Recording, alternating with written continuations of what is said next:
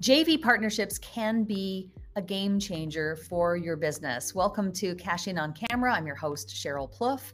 And I have Danny Bermant here with us today to talk about JV partnerships. We're here on Cash In on Camera today. Of course, we're here to help you get more clients, referrals, and speaking engagements.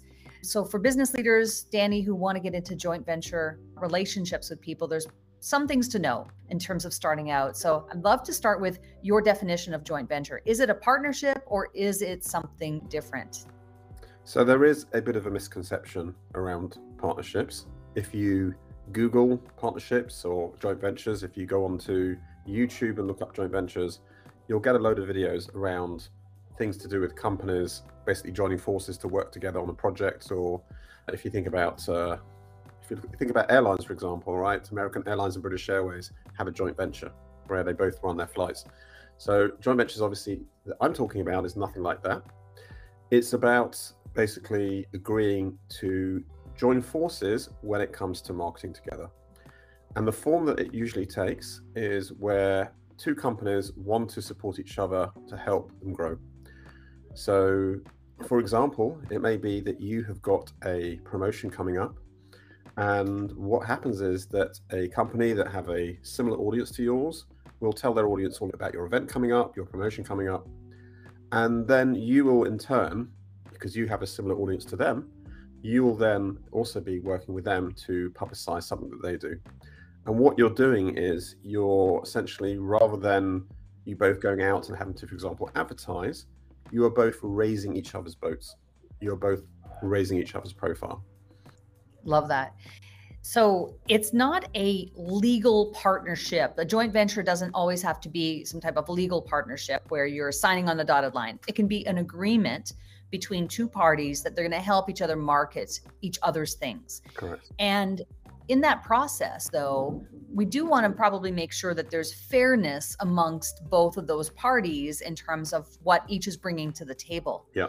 And so I know this is what you do in your work with Mirasee as the director of partnerships. You do a lot of this kind of stuff. How do you ensure, or what advice do you have to beginner business leaders who are really trying to understand like well how is it fair how do we determine what's fair in terms of each other helping each other out i think that when you're working with it depends who you're working with. If you're working with a partner who is much bigger than you they will have a certain level of if you like leverage over you. So uh, my advice for example if you're working with a larger company is you may actually need to be the first person to actually help them. In your first time that you contact them, you'd actually be suggesting what can I do to help you? I really like your product or I really like your audience and I'd love to I think my audience will really benefit.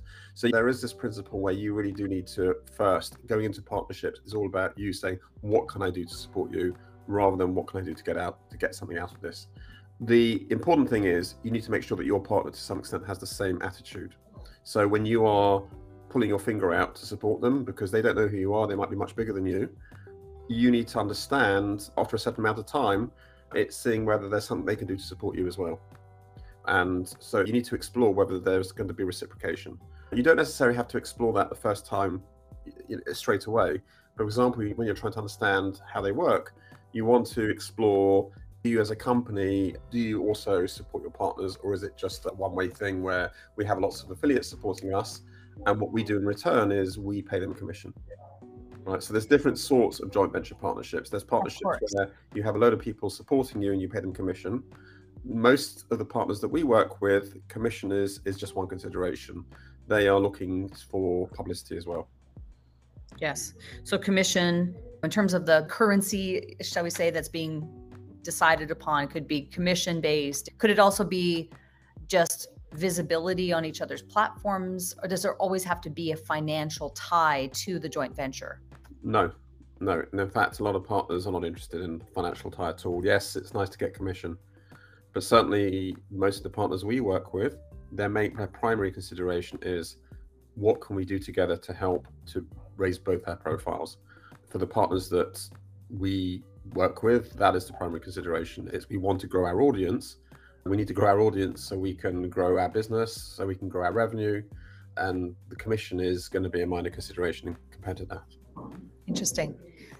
In the world that we are in right now, mm-hmm. it feels like there are a lot of changes going on with the tech giants. Mm. And it, I think it presents this idea around joint ventures in a different light. And my belief is that this will be even more important over the next decade for business owners and business leaders to really dial this in for themselves in terms of who do they have access to who is in their database who is part of their network i'd love to speak to what you believe about the power of joint ventures as we move through the next say five or ten years. I mean it's always been important but i believe it's going to be ever more important.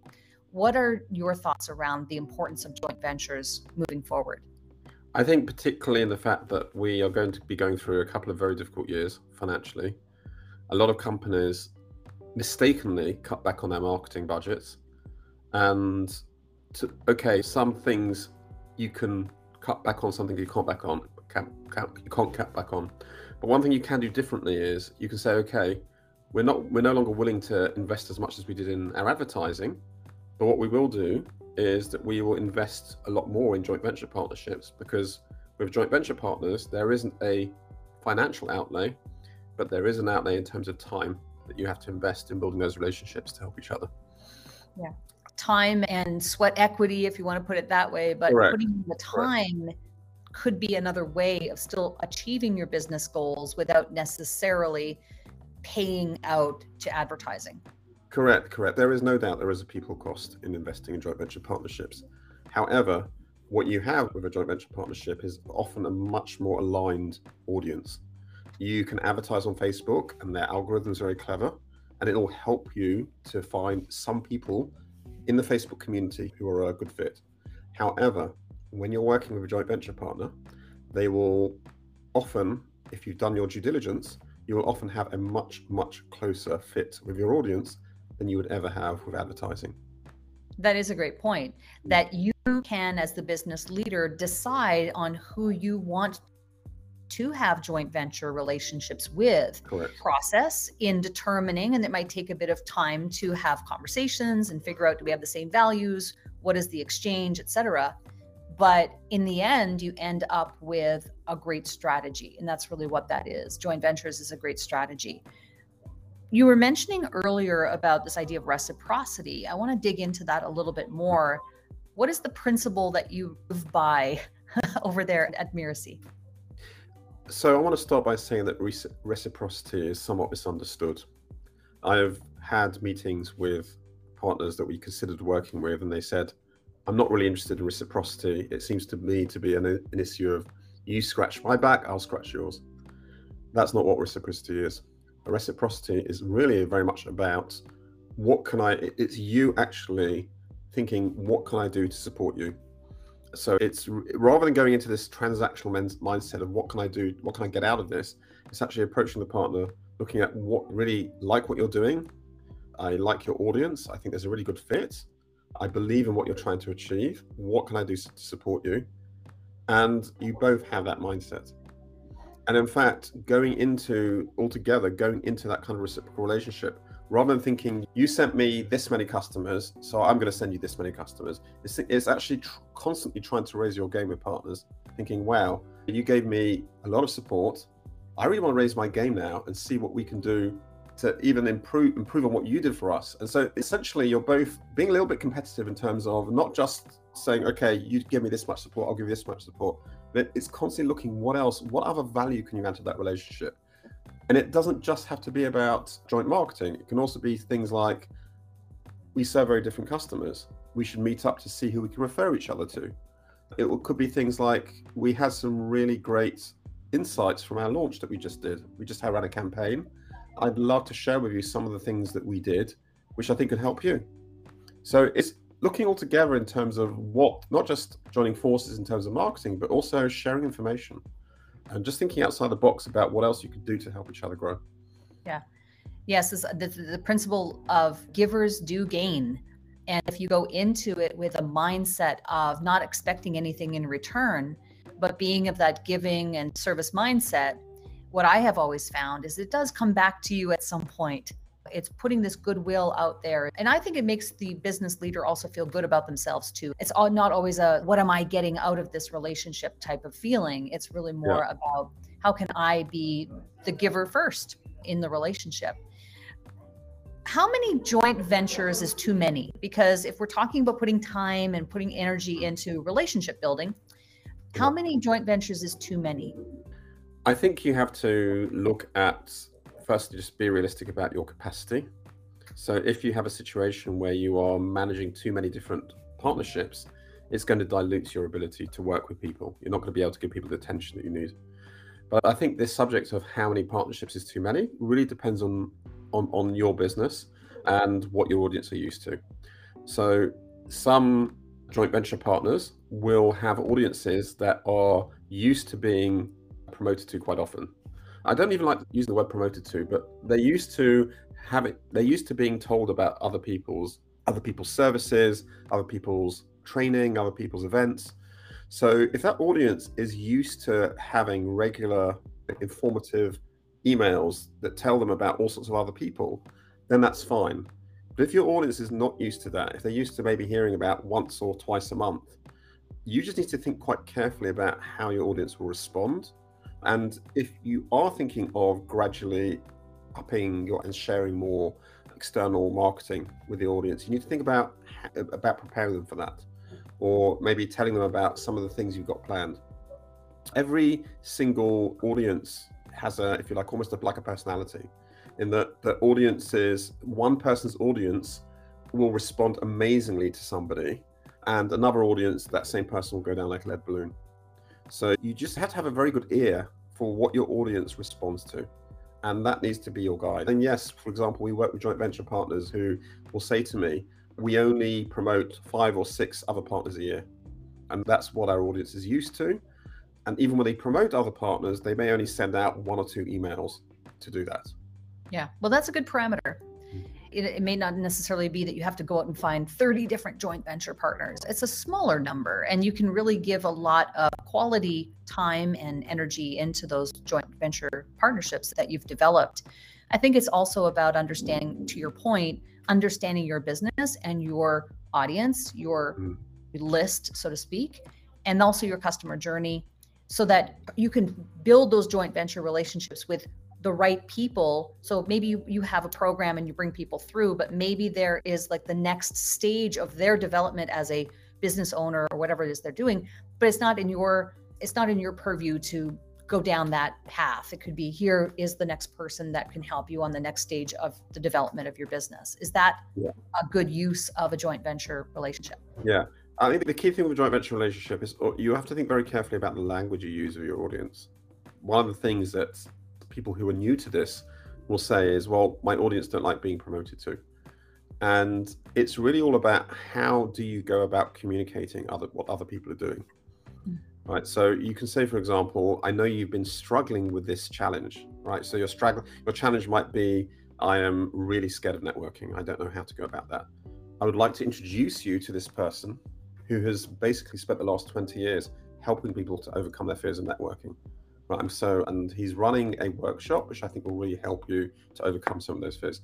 So if you pitch, when you're promoting someone, if you're pitching it as you are really bringing people on board who are going to help your audience solve a problem that they have, it becomes a different conversation.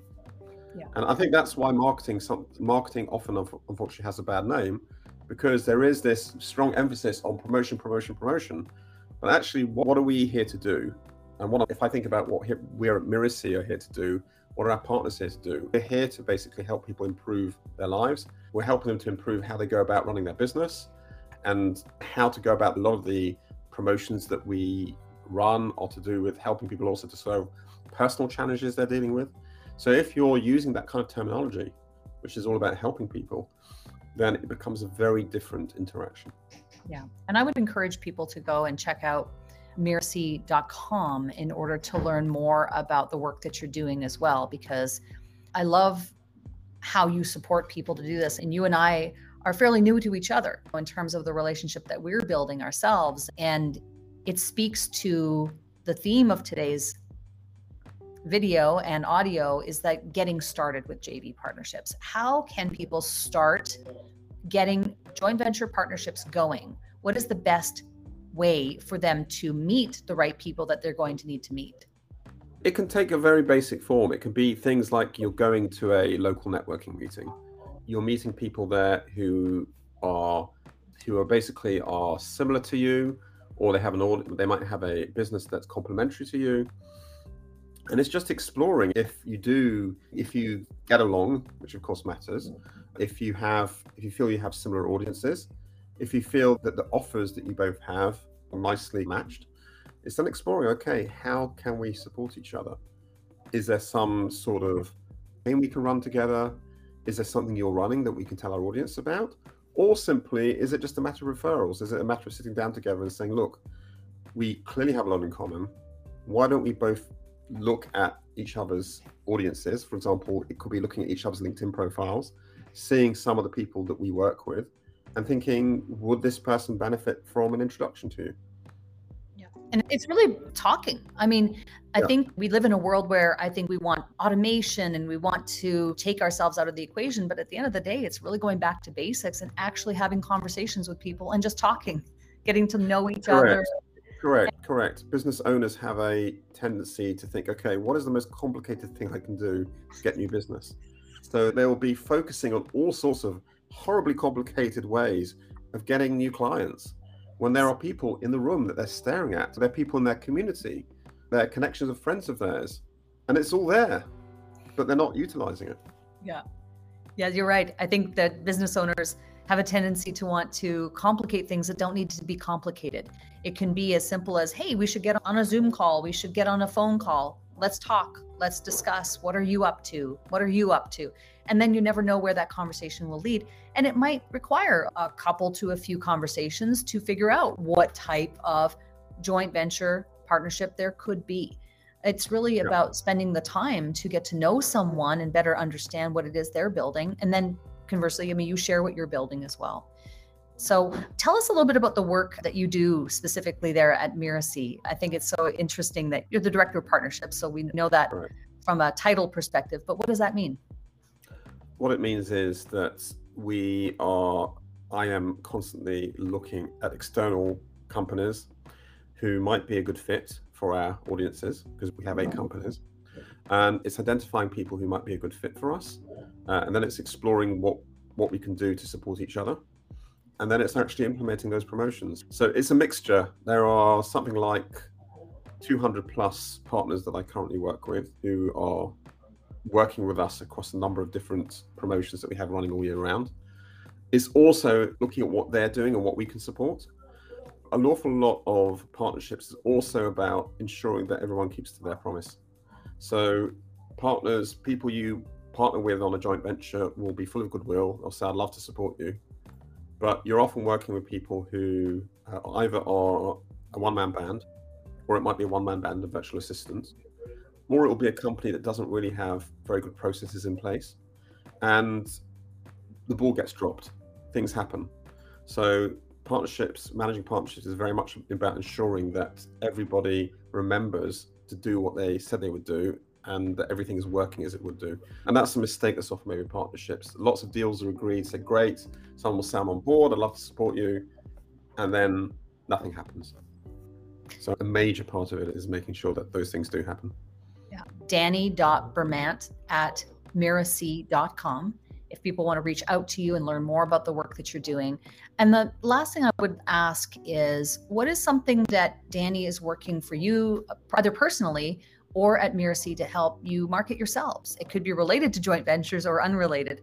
What is a tip, tool, tactic, or technique that's really helping you to market yourself today? A tip, I would say the tip, the biggest tip I would give around marketing is to ask we are so scared to ask for help. And one thing that I will do is reach out to people and say, listen, I really want to meet X, Y, Z. You know, as a particular type of person I'm really interested in meeting. Do you know anybody? Do you know anyone who can help who is going to fit this kind of criteria? You'll be surprised. I mean, that is what the reason that I'm always surprised at how people look for really complicated ways to market themselves because the best way to market yourself is actually start asking people around you for help. Who do you know who can do this and this thing? And I would say that, that has been for me the biggest eye opener.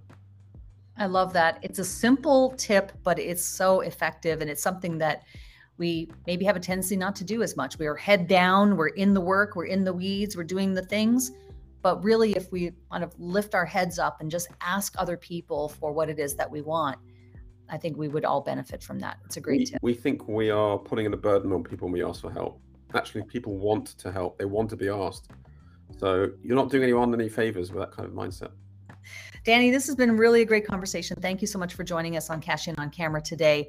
And in the spirit of asking, why don't I put this out to our audience right now? Who would you like to see next on the podcast? Let me know in the comments. Send me an email, send me a message. I'm pretty reachable on social media at Cheryl Plouffe and tell me, I'm asking you, who is it that you'd like to hear next on Cash In on Camera? We'll see what the responses are. Thank you so much, Danny, for coming on today. We really appreciate it all the way from the UK. Thank you for having me.